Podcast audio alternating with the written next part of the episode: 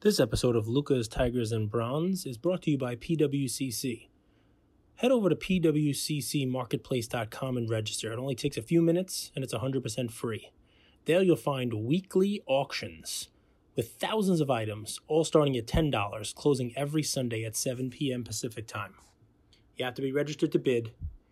They have the most transparent buyer's premium feature in the industry and extended bidding like no other auction house. Give it a try. You might find something you love.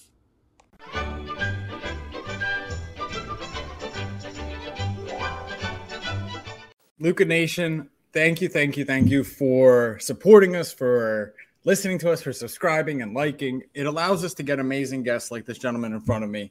If you guys haven't listened, today's episode, I'll try to be a little different because we've had Gary on. It was right around 18 months ago, a year and a half ago. October of 2020. I can't believe it's been that long. Episode 98. So go back and listen to that. I started that one with Breakfast Club, where's the hobby going, all that stuff. I want to flip it today.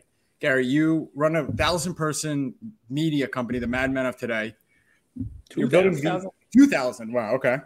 VeeFriends, you're building that out, which is like the Walt Disney of its own craft of 2022. Cards, you have all these things. What's top of mind for you? What are you working on? What's important to you for, our record listeners, 2,000 listeners every day? Share a little bit.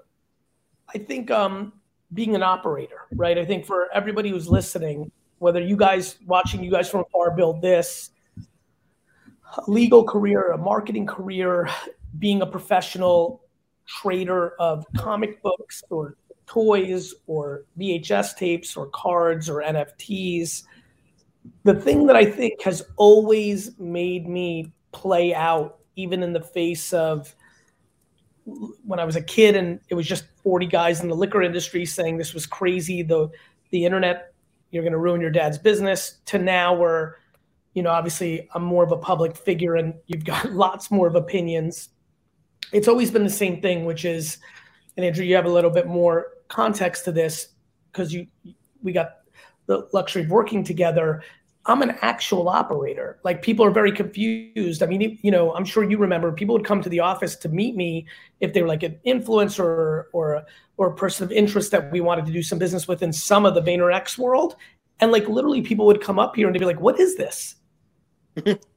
They would be like confused that I was actually a businessman. So what is top of mind in a business profession?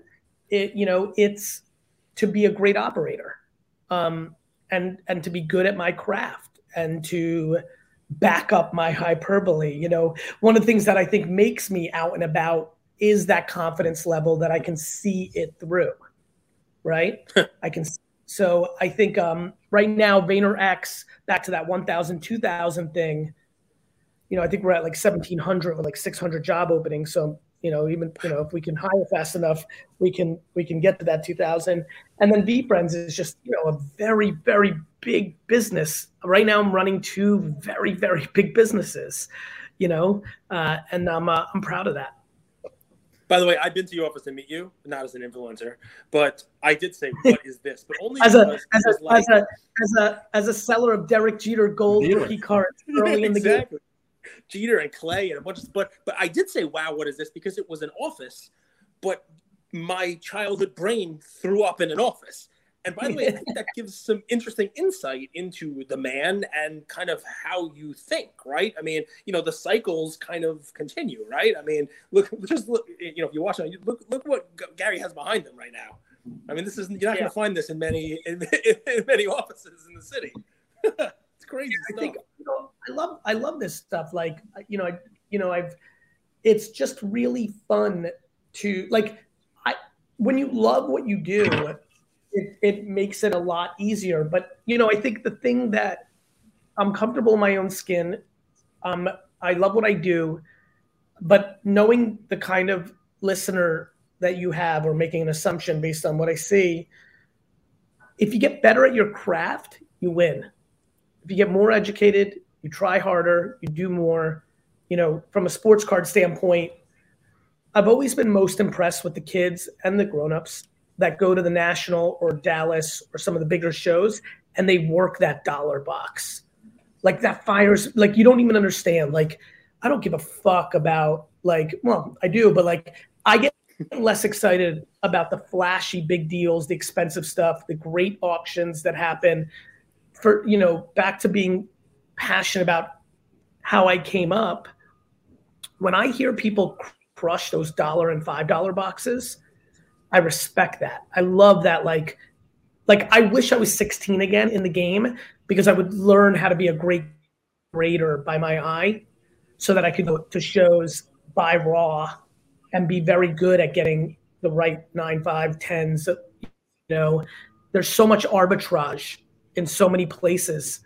And then to really go through it, I'm really trying to, you know, unlike being a collector, when you're an operator, there's a difference. So going through sports cards the last 5 years, I'm a collector. So you have to kind of like collect in a manner that ups and downs. So I always bet with money I can buy things I really believe in, try to hold my breath for a 10 or 15 year window, because you can't control the short term. With VeeFriends, the same thing's about to happen with NFTs. A lot of things are going to crash. What's exciting about VeeFriends for me is I'm not on the collector side. I'm on the operation side. So I'm spending a lot of time thinking about how to bring value to the holders of VeeFriends through the ups and downs of the next decade. I spend a lot of time thinking about that. I got a sommelier in VeeFriends too. Oh, go ahead, Andrew. I just want to make sure you got a sommelier. I got a sommelier. Yes, I did. Let's go. When this blows up, we're going to get you a really nice wine collection. You consider yourself sensible? That's it. No. It is not me. It is not me. Not at all. So last time, guys, episode 98, go back and listen to it. That was Alpha. I think you're watching a football game. You're talking about how if you're betting, you know, this is a better alternative than betting, because at the end of a game, this betting goes to zero. But I want to talk about the hobby as a whole, because it's at a really interesting stage. It's no longer a hobby. I think that's fair to say. There's people building real businesses in it, but there's so much. Robert, one thing on that. Sure. It's always a hobby and it's always a business. And I think if you go back to 2016, it's a real hobby with a tiny bit of business. And so I have a lot of empathy for people that are, you know, have feelings about where the hobby is now. Because right now, there's a lot of business and there's hobby. There's more hobby today than there was in 16, because all of this has brought more hobby. But there's so much more business that if you're a purist, if you genuinely don't have a business bone in your body and this is your great passion to collect, it's a very challenging time. Prices are up. They swing up and down. So I'm incredibly compassionate to that. But at all times, since the 70s, really, if you look at it, but really since 82, 83, 84, since then, it's always been business and hobby with ups and downs of like different momentums. So to your point, well taken, but I think it's an interesting conversation because I have a lot of compassion. You know, when I went to Cleveland in 17 for the National, that was a different card show than the one I'm going to go see in Atlantic City. You're going to Atlantic City? I am. Breaking news. I was going to go last year up until 2 days before. My son got scared of COVID. And so, you know, there was like some people I mean, this is what I always find fascinating about life. People like throwing shade without knowing anything. My 8-year-old son is scared and is crying in my arms on a Tuesday. Please, let's not go. After Sunday, he's like, the National, it's going to be the best. But like, you know, COVID is full steam. And like, that's why I didn't go last minute, because of real life family stuff. Anyway, this year he's at sleepaway camp. So he'll be there anyway, but I'll be there. But that's what I want to talk about. That's been kind of 2022 for us, Cage. If we met each other face to face, those people that throw shade, they would never say that to you in person. They'll never say it to your show. At the show, they'll dap you up. They're so excited. But behind our screens, we can say whatever we want to each other. And the hobbies or industries at this interesting stage where we know logically that we need each other, but we shit on each other behind the camera. And I'm curious, I mean, you get this on a bigger scale. Do you have any, you know, words of wisdom, advice, how you deal with it? There's so many content creators in the space now. Yeah, I mean, I think it's a game of compassion and empathy. Like, I don't think you fight fire with fire when someone's throwing negativity. Like it doesn't work for me. Like when people are like, Gary this and Gary that, you know, I'm like, really, I try to take a step back and be like, what's going on? Like a couple things. One, a lot of people that throw shade, hate, troll, whatever one wants to use it, they're actually hurting. They're like in a bad place. They're worried. They're scared. Maybe they spent too much money on something and it gone down.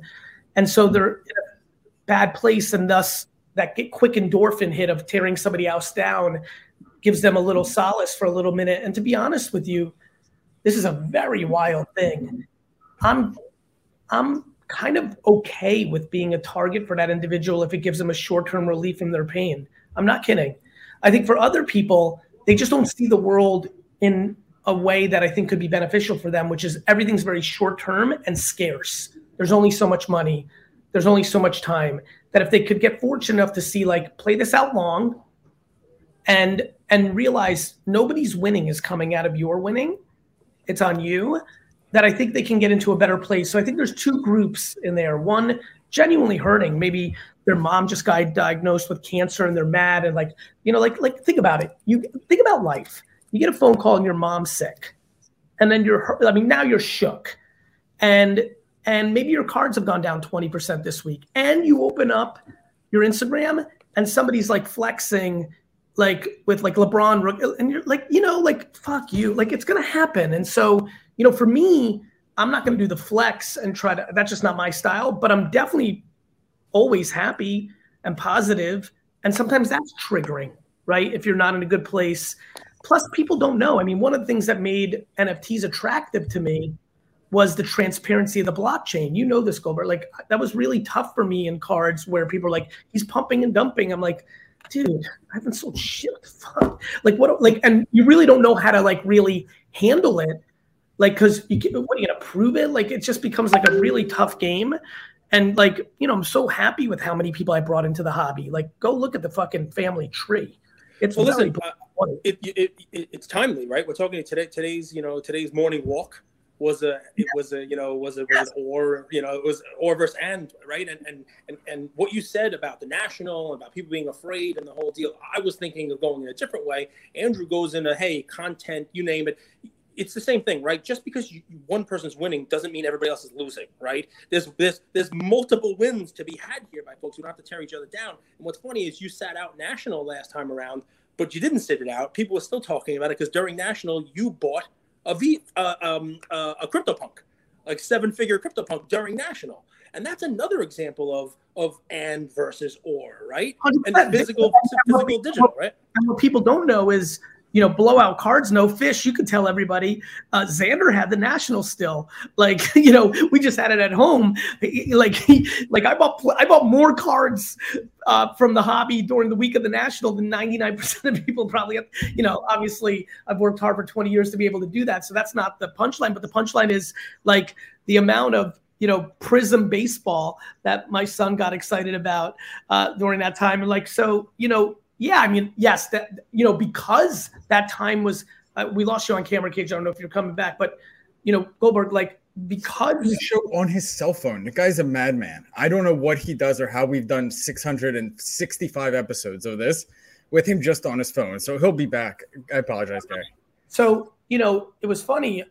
The only reason that Ape was bought was because I had the downtime, because the time was allocated for the national. Right. There was only so much baseball and opening packs I could do. Had my buddies over, my brother, Brandon, and that kind of led to making that move on the CryptoPunk. But yeah, I mean, I think I'm incredibly empathetic. You see in sports cards, like soccer versus F1 versus basketball, you see in NFT land, Bored Ape versus Cool Cats versus World of Women versus VeeFriends. And then you very much see, you know, cards versus NFTs and vice versa. And I just don't see it as or. I always see it as and. I see this all as alternative investing, which is all taking, if it's taking away from anything, it's taking away from Wall Street and real estate, because you have a generation now that would rather enjoy their investments. And, you know, I don't know. I wish people focused more on building each other up. Like when I see kids rolling, like, you know, the amount of bad comments, you know, sometimes something will be posted like the VeeFriends cards that I'm so excited about right here. Like when Golden put out something, a lot of negative comments that I click a lot of the names, and in the DMs 2 years ago, they're like, thank you for bringing me into the hobby. Right. You taught me this, that. And so it's like, I get it. It becomes a mob effect. It's the momentum of the convo. But I feel very good about like the contributions and the interest. And listen, I'm still quietly active. And I mean, I bid on that Kobe Sports Illustrated card the other day vigorously. Whoever beat me, please email me. I'm proud of you. Kobe, that was a good Kobe Sports Illustrated. Mm-hmm. That's 10. Right? So like, you know, like I like and flowing. I'm more curious about comic books that I've been in a long time. I used to collect toys quite a bit. I'm looking at graded toys, and you know, as you know, the national always gets my juices going just from a, you know, what do I want to pick up? You know, I like weird cards, so I'm looking for like a lot of 50s and 60s and 70s weird. So by the way, if you're watching or listening, when I see you in Atlantic City, make sure I stop by if you got some weird alternative off-brand, kind of like Ross Burks or Icy Bears or something. Gary, a trend I've been seeing is, so there was this conference called Mint Collective in Vegas, right? Yes. IMG was behind it, Collectible killed it. Shout out to Marino, you did an amazing job, and the whole team. But what was so interesting was the hobby's notoriously like 97% men, 3% women. And it's going to be a battle to get it, you know, more even, but now it's 90-10, 85-15. And what we're seeing is, we did a whole series called 10 for 10 Women of the Hobby, more non-sport, right? Because women, yeah, they love sports, but they also love culture.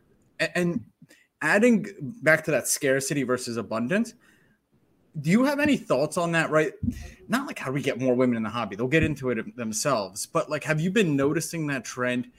It's happening with NFTs too, right? Women are getting into NFTs, yeah. and I think investing has always been at the forefront of a lot of this stuff. It's been business, not just collecting, because women equally collect to men, right? Like, no worries, Cage. You know, Barbie dolls. You know, when I did toys, for example, when I was big, I sold my sports cards in 93, and in 94 to 96, I was heavy toys. And when I would go to toy shows, you had a much better mix than the sports card stuff, because you had the Barbie collectors, you had the Hello Kitty collectors, you had the Cabbage Patch Kid collectors. So women by nature collect just as much as men. I think, you know, it's really interesting. One of the reasons I'm excited about Zero Cool and why I decided to be friends with them, besides knowing Ruben and Luber and thinking they would make a high quality product, but like what they just did with Jackass, like I'm really hopeful that Zero Cool does well in bringing alternative stuff. Even in the 80s when I got into it, that was a much bigger era of like the Michael Jackson cards, the Strawberry Shortcake, Garbage Pail Kids, excuse me. Garbage Pail Kids were enormous. That was 50-50 in my school in fifth grade, boys and girls. I hated them. There was a fat mat. You can never live that down in elementary school. I'm sorry. So you know, I think the alternative stuff is really cool. And I think, again, the hobby is doing what everything does. Everything does the same thing. In the beginning of something awesome, it's Nirvana, and everyone's like dapping it up. It's Nirvana. Then money gets involved, and money corrodes the situation. And as it grows, people start getting into competing DNA. NFT land's vibe today compared to a year ago is like, you can't even, it's not even the same thing. Sports cards, 17, like when I went to national, like people were just pumped out of the curiosity and yay. And 18, there was some chatter because I'd come, but like it was and then it's just what happens. And forget about me. It's just like with, you know, I've been quiet because of it. And it's not as if anything's gotten better. People are just beating each other up. People that used to really cheer for each other, just beating each other up. Same thing again. So it's not a sports card problem. It's a societal problem. Society in general lends itself towards believing things are scarce. And if this guy has a great show, then that's fucked me up. Or if he stole my customer that used to buy all national treasures for me, that's bad. And it gets into this stuff. Your content stinks. Your content stinks. That person stinks. It gets very combative, and it's unfortunate. And, you know, I'm hopeful that it can bounce back. And here's what normally happens. What normally happens is people that drive mass adoption or people at the tops of the sphere, whether they've got followers like I do or OG from phenomenal, you know, retailers or traders or dealers, they start to have other options if it becomes not fun. Who is it fun for if everyone's shitting on each other? Like, where does, like, because one thing that I promise you is when a culture becomes shitting on each other, it's just a matter of time till it's your turn. You're doing the shitting, and in a couple months, you're going to get shit on. And so what happens is people start looking for other alternatives to put their investing DNA into. And so, you know, I think we need to really cheer for each other. Like, I really hope that there's a swing, because usually what happens is that loses a lot of those people, and then the thing goes down, and then it resets again. Then everyone's like, oh, it was awesome back in 2019 and 20. Remember when the National used to have this many people? Like, that's what happens. I mean, like, it's just what it is. I know you got to bounce. Cage, any final question? I want to ask you about the Jets, and I want you to give your guy in the NBA. Give me your NBA prediction. So, my one question, just because it piggybacks, Gary, right on what you just said, because I know the people listening want to hear your second half of that, which is, all right, you've seen it play out. You've seen it play out in other things. You've seen it play out in the 80s. You've seen it play out in other areas where people do shit on each other. And the cycle has that super cycle that you just talked about. I mean, you know, to give you all the credit in the world, you have, you know, it's like Lion-O. You have sight beyond sight. Remember the Thundercats? You remember? Mm-hmm. Right? So, yeah, right. So you've now called it, right? We've had the super cycle. Money has come in. We're in this weird little phase. It's going to reset. When is it fun again? Because there are people who invested their money, and that's what they want to know. I think if everybody takes on the responsibility themselves, I think it starts with, you know, all I ever do is it starts with me. I just keep trying to build people up, right? When does it start again? When people listening to this say, you know what? That made a lot of sense. Fuck it. I'm going to build, you know, instead of me focusing all my energy on those three guys that I fucking hate, let me give roses to these 7 people that I love, and I'm going to make content about that. And I'm going to show up to the card show with that energy. People just sent me roses once, by the way, guys. I got roses. You were in that? Once. You got a rose? I got roses in my office from Gary. You know, like I really think that, you know, instead of going, like, everyone's become a fucking Yenta. What are we, 87-year-old grandmas from the old country? Like, sitting around and shitting on someone. First of all, that's only building that person up if people realize that. They don't even get it. Like, just like I think if we could just get momentum, if some of the leaders and the loudest voices are building people up, it can start to get going. And that's my hope, because I see it. I see it from afar. I'm watching because I love this space. I'm quiet, but I'm watching, and I see people are getting fatigued.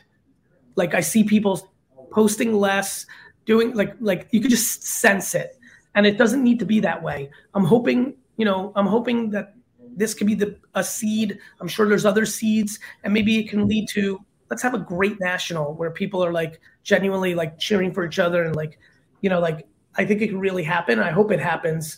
So that's kind of how I see it. Goldberg, what do you got? Because I got to go. Cage is the jaw guy. I say Giannis is the king. Give me your NBA prediction. Who's the next guy and who's going to win the championship? Well, I thought it was going to be Nets-Suns finals. I've been very consistent since January, so that isn't going to work out. I kind of thought they would click when it mattered. They completely went the other way. Or Kyrie? I just thought all of it. I thought Ben could play. Like, I thought all – you know, I went optimistic, and it didn't – obviously it didn't go that way for them. You know, I think to your point, I think Giannis and Booker have the most to gain from a sports card world, right? If Book gets healthy, I don't know how bad his sitch is. Has he come back yet? I'm in a little bit of difference. He was a little hot, but he came back. How'd he play? Not as good as my guy, Mikal Bridges. He's a great player. So you know, I think he might be too hurt based on what you're saying, or maybe it'll take him a couple games. But you know, I think Steph, Klay. If Klay decides to get crazy in the finals and win it. You know, I bought a bunch of Klay rookies off of Cage, like, very early back in the day. Steph, Klay, Booker.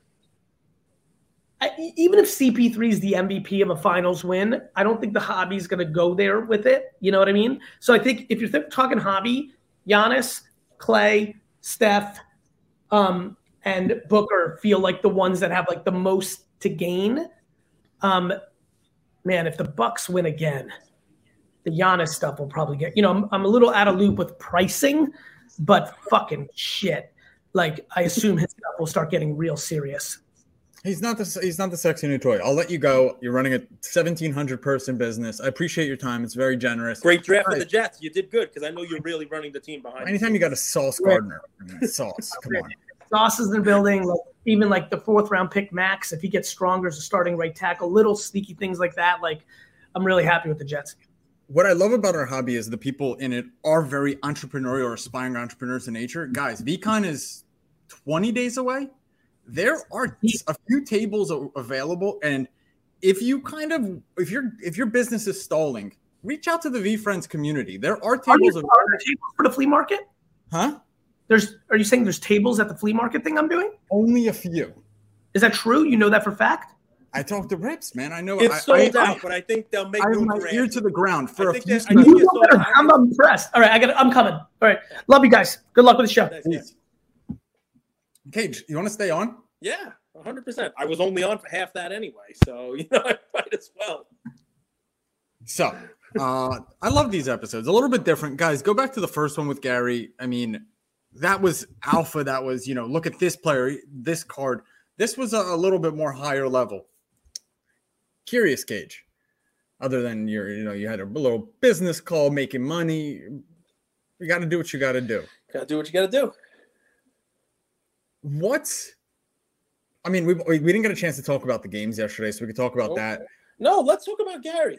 Let's talk about what he said. Let's talk about what he just did there. I mean, because, you know, if you were listening, and I was only listening to half of it, the questions that I asked, because I wasn't there when you were doing your thing, it does have you thinking. I mean, it does. It has me thinking, right? I mean, I asked the question, which was leading, right? Which was, you know, what do we do to get this thing kickstarted again, right? Like, when's it going to happen was how I asked it, which think about that. Think about how I asked the question. It was almost like, okay, I can sit back and be passive. Gary, you tell me, do I have to wait 6 months? Do I have to wait 12 months? Do I have to wait 20 more years for the cycle to repeat itself? And he didn't give a time frame because his answer was not what I was looking for. It wasn't just that quick and easy, right? Because the hobby has been quick and easy. For the last couple of years, it's been put your money in, take your money out, put your money in, watch the cards go up in value and make some money. You know, invest in a company and boom, look at this. Look what's going on. Make some money. You name it.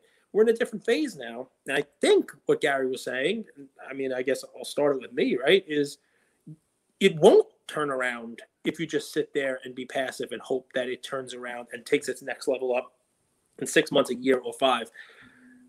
It will turn around when you make it turn around. And that is, you know, you have to have an active role in it. You have to stop crapping on each other, right? You have to make it fun again. Because, you know, obviously the fun and the money making kind of go hand in hand. Is it a chicken or an egg kind of thing, right? Is it fun so people want to come in and then the money comes in with it? Or is it people are making money and that's why they're having fun? I don't know. But right now, it's harder to make money. It seems like less people are having fun. Does that give you, so if you're liquid though, does that give you opportunity to find some of those cards that you might have wanted? You know, is this for collectors, right? We talk collectors, yeah. Investors, flippers. Is this just this, right? Because if you look at it, the last 2 years, flippers did really well, investors did pretty well, collectors did okay. Yeah. But it's now, you know, that's changing the tide now. If you want that card, you know, and you really love that player, that card. This is your opportunity if you're really in this for the next decade when it will turn around if you don't know the date, but you know it will. Yeah. I mean, if you are in it for a long haul type of thing. So here's the funny thing. You said, you know, people did well. People did well. That was not even part of the vocabulary of the hobby even a couple of years ago. You weren't talking about, oh, I did well on that card because that – implies a purchase and sale. It applies a buy low, sell high, or buy low, and now I'm holding it at a higher price. People didn't talk or think like that. It was, all right, I have this card. It's part of my collection. You know, I bought a Babe Ruth. I'm going to hold it forever and maybe give it to my kid. And yes, every once in a while, you can look up what things are selling for, but not because, wow, shit, look how well I did on this, right? That's a recent thing. The flippers did really well. The hybrids did well. The collectors did okay. I think what he's saying is, you know, that with that how I did mentality came in an influx of money, came an influx of competition. And I mean, look, you can draw comparisons wherever you want, right? You know, the Bored Ape drop this weekend, right? The Yuga Labs, right? You know, they have investors, right? And you know, they were the poster child for NFTs there for a while because everybody in their community was in the positive, right? People who minted for 0.8, people who bought in at 1, 2, 10 ETH. Think of all the money that they've made, right? Think of Bored Ape floor is like 150 ETH or some crazy like that. The mutants are like 40 or 50 ETH, right? The dogs, which were free, you know, are like 10 or 12 or 15 ETH, right? So you're talking about basically if you bought into this community, right, back at $250 a year ago, right? You're sitting with what amounts to 200, 300. I mean, you know, something, and plus the ape coin, you're sitting basically like almost $1 million. If you got the worst ones they had, plus the coin they had, a $200 and something. Insane. If you really process that, that's insane. But what's funny about it is they did something this weekend that was executed poorly. Whether it was executed poorly on purpose is what some, you know, conspiracy theorists would say, or whether they executed it poorly because they just didn't do it the right way, or whatever. Why would they execute it poorly on purpose? Well, what wound up happening was they did this land drop. I don't want to get too crazy into NFTs because I'm making a point with that. I don't want to lose people, especially not in a Gary episode, right? But why they did it poorly was they did a land drop, and it was supposed to be basically you paid for your land, but because there was so much available and so many people trying to get it at the same amount of time, the way the contract was written, obviously there was a gas war. And because there's a gas war and everybody, you know, who has made a lot of money was able to put the high gas, they're only allowed to execute so many transactions at the same time. Each block can only hold certain amount of the way this contract is written. Think of it like a bus, right? A bus can only hold so many people, but you can optimize that bus. You can optimize the type of passengers that go on the bus, how many passengers hold. They didn't do a good job optimizing how many passengers and what type of passengers and how many buses come in the whole nine yards. So we wound up having, you know, a lot of failed transactions. And, you know, there are people who lost money, people who lost thousands of dollars in failed transactions. You know, it kind of sucks, right? People who also got this stuff but had to spend all of this extra gas to get it and pay.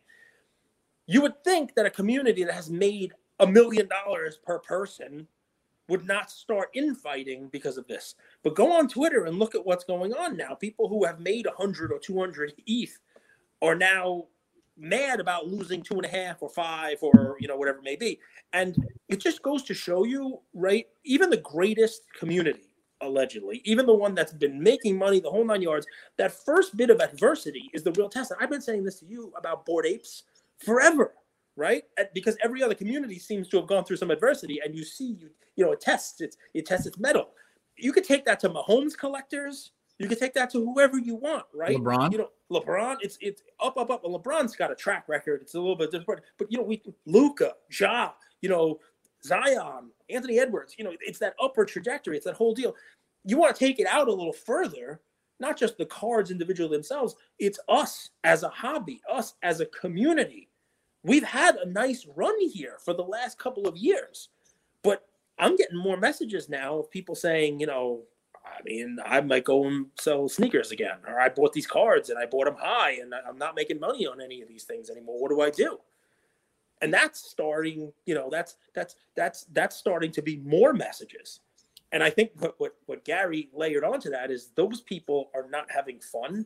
And if the usses out there are busy attacking the other usses, what the hell are they staying for? What are these hobby participants that came in the last 6 months, year? What are they staying for, right? So I guess really what's funny is you said, what should we talk about? We could talk about basketball games. I'll tell you what I'm thinking right now after listening to, you know, Gary Vee for 20 minutes, the part where I was here. It's the change that's got to start with me, right? I have to be more positive. I have to be more, you know, open to others' opinions and, you know, and others' takes on this stuff rather than just, oh, you know, you get crap on this. My way is the right way. You know, don't do this. It should be more of, if that's the way you like doing it, let's go. Let's figure out a way where, you know, that works, where I can help you and support you doing that. And you help me support me on mine. And if you crap on me, that's fine too, but it is what it is. But I think more of that will keep people here, grow the pie, keep this a place where people are having fun and want to stay. That's what I took. Do you remember? Totally agree. Remember your show that come up with Cage and how much fun that was for you? Yeah, I loved it. If you guys remember, we did a few episodes, maybe 5 or so. It was just Cage and a guest, and it was people were just kind of starting out doing something in the hobby. Let's just slab shelf, Gingy Man cards. We had some really fun stuff. People who are still doing their thing. If you're a great quote I like is like, if you're ever feeling helpless, typically you're feeling helpless when you can't find a winning bet, right? A winning card, a winning play.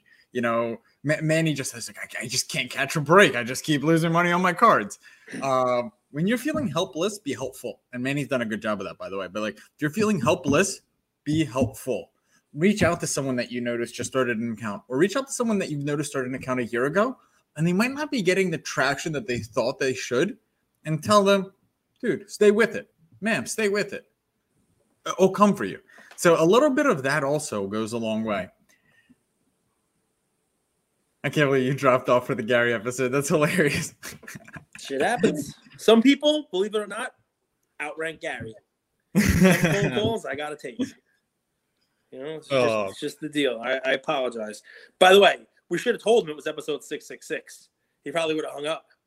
Episode 666. The tangled web we weave. All right, two games tonight: Suns, Mavs, and Sixers. Before we do that, it was nice to know Gary's going to be at the National, right? I mean, it answers a question that we didn't actually ask him. Has he left the hobby? Is he still interested in it? Is he still going? Into cards? And he talked about his son being involved, and he talked about Zero Cool and that kind of stuff, right? So interesting to hear. He'll be at the National, and still kind of watching from the sidelines. I think there's probably more money out there that's probably going to watch from the sidelines if we're all eating each other alive. But yeah, let's talk about basketball. We could save it for tomorrow. I mean, there's not really much. Listen, there were two great games yesterday. I mean, you were talking about how it's great that you were able to go to sleep at a normal time. There wasn't basketball until 11 o'clock. This is what happens when there's only 8 teams left. I mean, they don't need to squeeze so many games into a day. You know what's interesting, guys? So Draymond Green has a podcast, and we're in such an interesting age, right? Like, after the game, sure, they do their media thing, but you know what he did, Cage? He recorded an episode talking about his ejection. Like, literally instantly after, he went to the hotel room, got his mic, got his channel, and he broadcasted to, probably 100,000 people have watched that since then. And we're in such an interesting new age of media.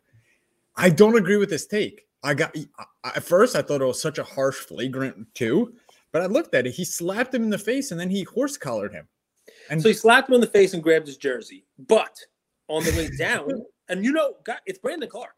So if there's ever been a defender with Brandon Clark, it's going to be me, right? He's cardboard irrelevant. So we'll see. He's cardboard irrelevant. He definitely is. I think I may have some of his cards at PSA. I may have a lot of his cards at PSA now that I think about it. I should stop talking about him because I might have to sell some of his stuff soon if PSA ever gets my 2020 stuff back to me. I wouldn't count on it. So yeah, I wouldn't count on it either. But so. Listen, the PSA backlog is actually very helpful because Ian still thinks that he's getting a Zion, Green Pulsar back for PSA after 3 years, right? So, but so here's my take on it. If you watch it, that's bad. It's a flagrant one, if you want to call it. He slapped him in the face and he's pulling out his jersey, right? There's no basketball move there. But on the way down, the way the ref explained it is, and he yanked him down to the ground. On the way down, he changes the jersey grab from a pull down to an attempt to pull up. Right? He's attempting to hold him up so that he doesn't slam to the ground. He shouldn't be ejected for that. He didn't slam him to the ground. If he slammed to the ground, it's wrestling style, eject. It's a flagrant one. He slapped him in the face. He basically got 2 fouls for the price of one. He slapped him in the face and grabbed his jersey, which he did to prevent him from extending his arms and being able to follow through the basket. He prevented the basket. But you can watch it. On the way down, he's not grabbing the jersey and slamming the guy down into the ground like, Hulk Hogan. He's trying to prevent him from... Is this a good metaphor? So remember in high school, there used to be food fights. So, and it was always like the first person that started, they just like throw the milk like that. Yeah. So if you throw the milk and then you start a food fight, but then you're like, yo, guys, chill. Should you still be punished? I think what you're trying to, yes, if you're in it, if you're involved in the fight and you were part of the, you started. Yeah. But you know who usually gets in trouble is the second person. The one who retaliates. Usually they don't. Usually the first guy who hits, and you know, it's like football. You know, the linemen are kind of shuffling and scuffling. Brandon Clark didn't have a chance to retaliate because Draymond hit him twice. That's the Draymond. Well, I'm glad he didn't. Punch in the face. Horse collar. Let me say what I was thinking as that game was going on. What I was thinking while the game was going on is that the best player on the Grizzlies team was wearing stripes. That's what I was thinking as the game was going on. But then it started to even itself out. The calls were just bad on both sides of the equation. I hate it when the refs make themselves the story. They make themselves more than the game itself, which is just, I mean, people shouldn't be talking about the refs after a game is over. They should be talking about the baskets going in, the baskets not being made, the play on the court, not about what the refs did or shouldn't do. And if Draymond is coming out there, obviously for him that's the biggest story, but if Draymond's coming out there and instead of talking about Steph with a block, instead of talking about Klay missing 2 free throws, so that you guys don't think that I'm the Golden State Warrior, you know, homer here, which I'm not. I don't own any cards of any of them, as Gary just told you. I sold all my Clays to him way too cheap. But it's, you know, instead, what is he talking about? He's talking about his ejection. And what are we talking about? His ejection. That's crap. Talk about the game. Don't make it about you. Jaren Jackson, huge game. By the way, because who's going to stop him, especially with no Draymond in there? Although Draymond wasn't doing a great job of stopping him anyway. How about this? I'm going to ask you a different question because people can talk about the game, the whole deal. I still think that there's a sweep, and I want your take on this, right? Ja, you watch how he plays. You watch how he plays with reckless abandon. Does that scare you at all? As somebody who watches a lot of basketball and sees the style of ball played by people who have lasted in the league for a long time. Talk a little bit about Ja's style of play. Ja's 22. We've all seen babies, right? Babies are like the most flexible, pliable. They could put like their leg behind here. It makes no sense. They're right. They're like very elastic. Yes. And then you get older. And I mean, you guys all know this, that exercise. It's like, oh, you woke up and your back hurts. You're like, why does my back hurt? I just didn't do anything for like 3 days. Right? Yeah. I don't know what that is. I'm going to call that aging.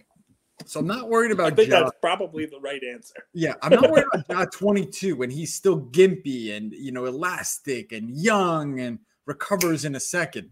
I would say I'm worried about Ja at 24 and 26 when that starts going away. But that's right? The point, right?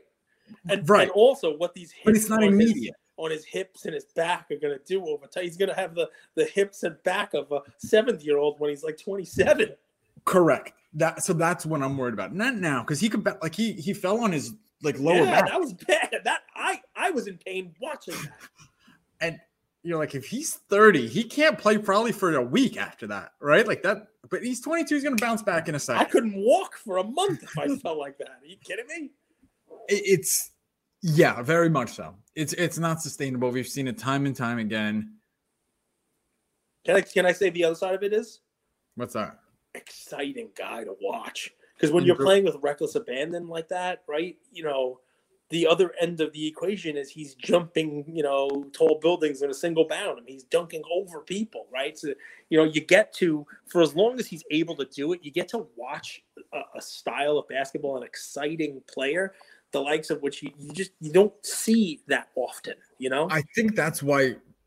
And I don't do a good job of this, but I'm trying to respect greatness. Like LeBron deserves a lot of credit for that. I mean, LeBron was Ja. I mean, he dunked on everybody in the league, right? He would go reckless abandon and get hit at the rim, but because he's bigger, stronger, broader, yeah. he kind of dished out the contact versus getting the contact. But still, his longevity in the league is insane. Yeah. Well, I mean, listen, and you know, you got to hope that. You know, with science and the advances the way they are now and the ability to spend the money that, you know, people spend. I think LeBron spends 7 figures a year just keeping himself in shape, they say, right? With whatever kind of chambers and diet and whatever he uses.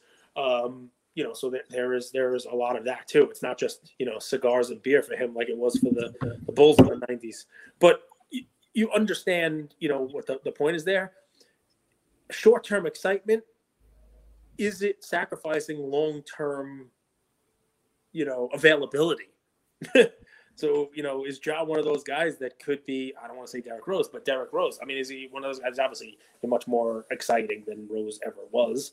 But, you know, Rose had some injuries. Is it, you know, does Ja, with the way that he plays, is he more of a, you know, more susceptible to injuries? And it's not a black and white. It's a probability thing, yep. Right? It's like, what is the chances? Like, what are the chances that, you know, Trey or Curry get hurt versus Ja? I mean, Ja's up in the air way more. Curry's shooting, but he had his injuries. NHL, you know, it's the playoffs today. Yep. I know nothing about NHL, so we're not even going to talk about it, but I wanted to put you guys on notice. Listen, you know what I know? If you bought Auston Matthews, when I said to buy Auston Matthews, you would be doing just fine.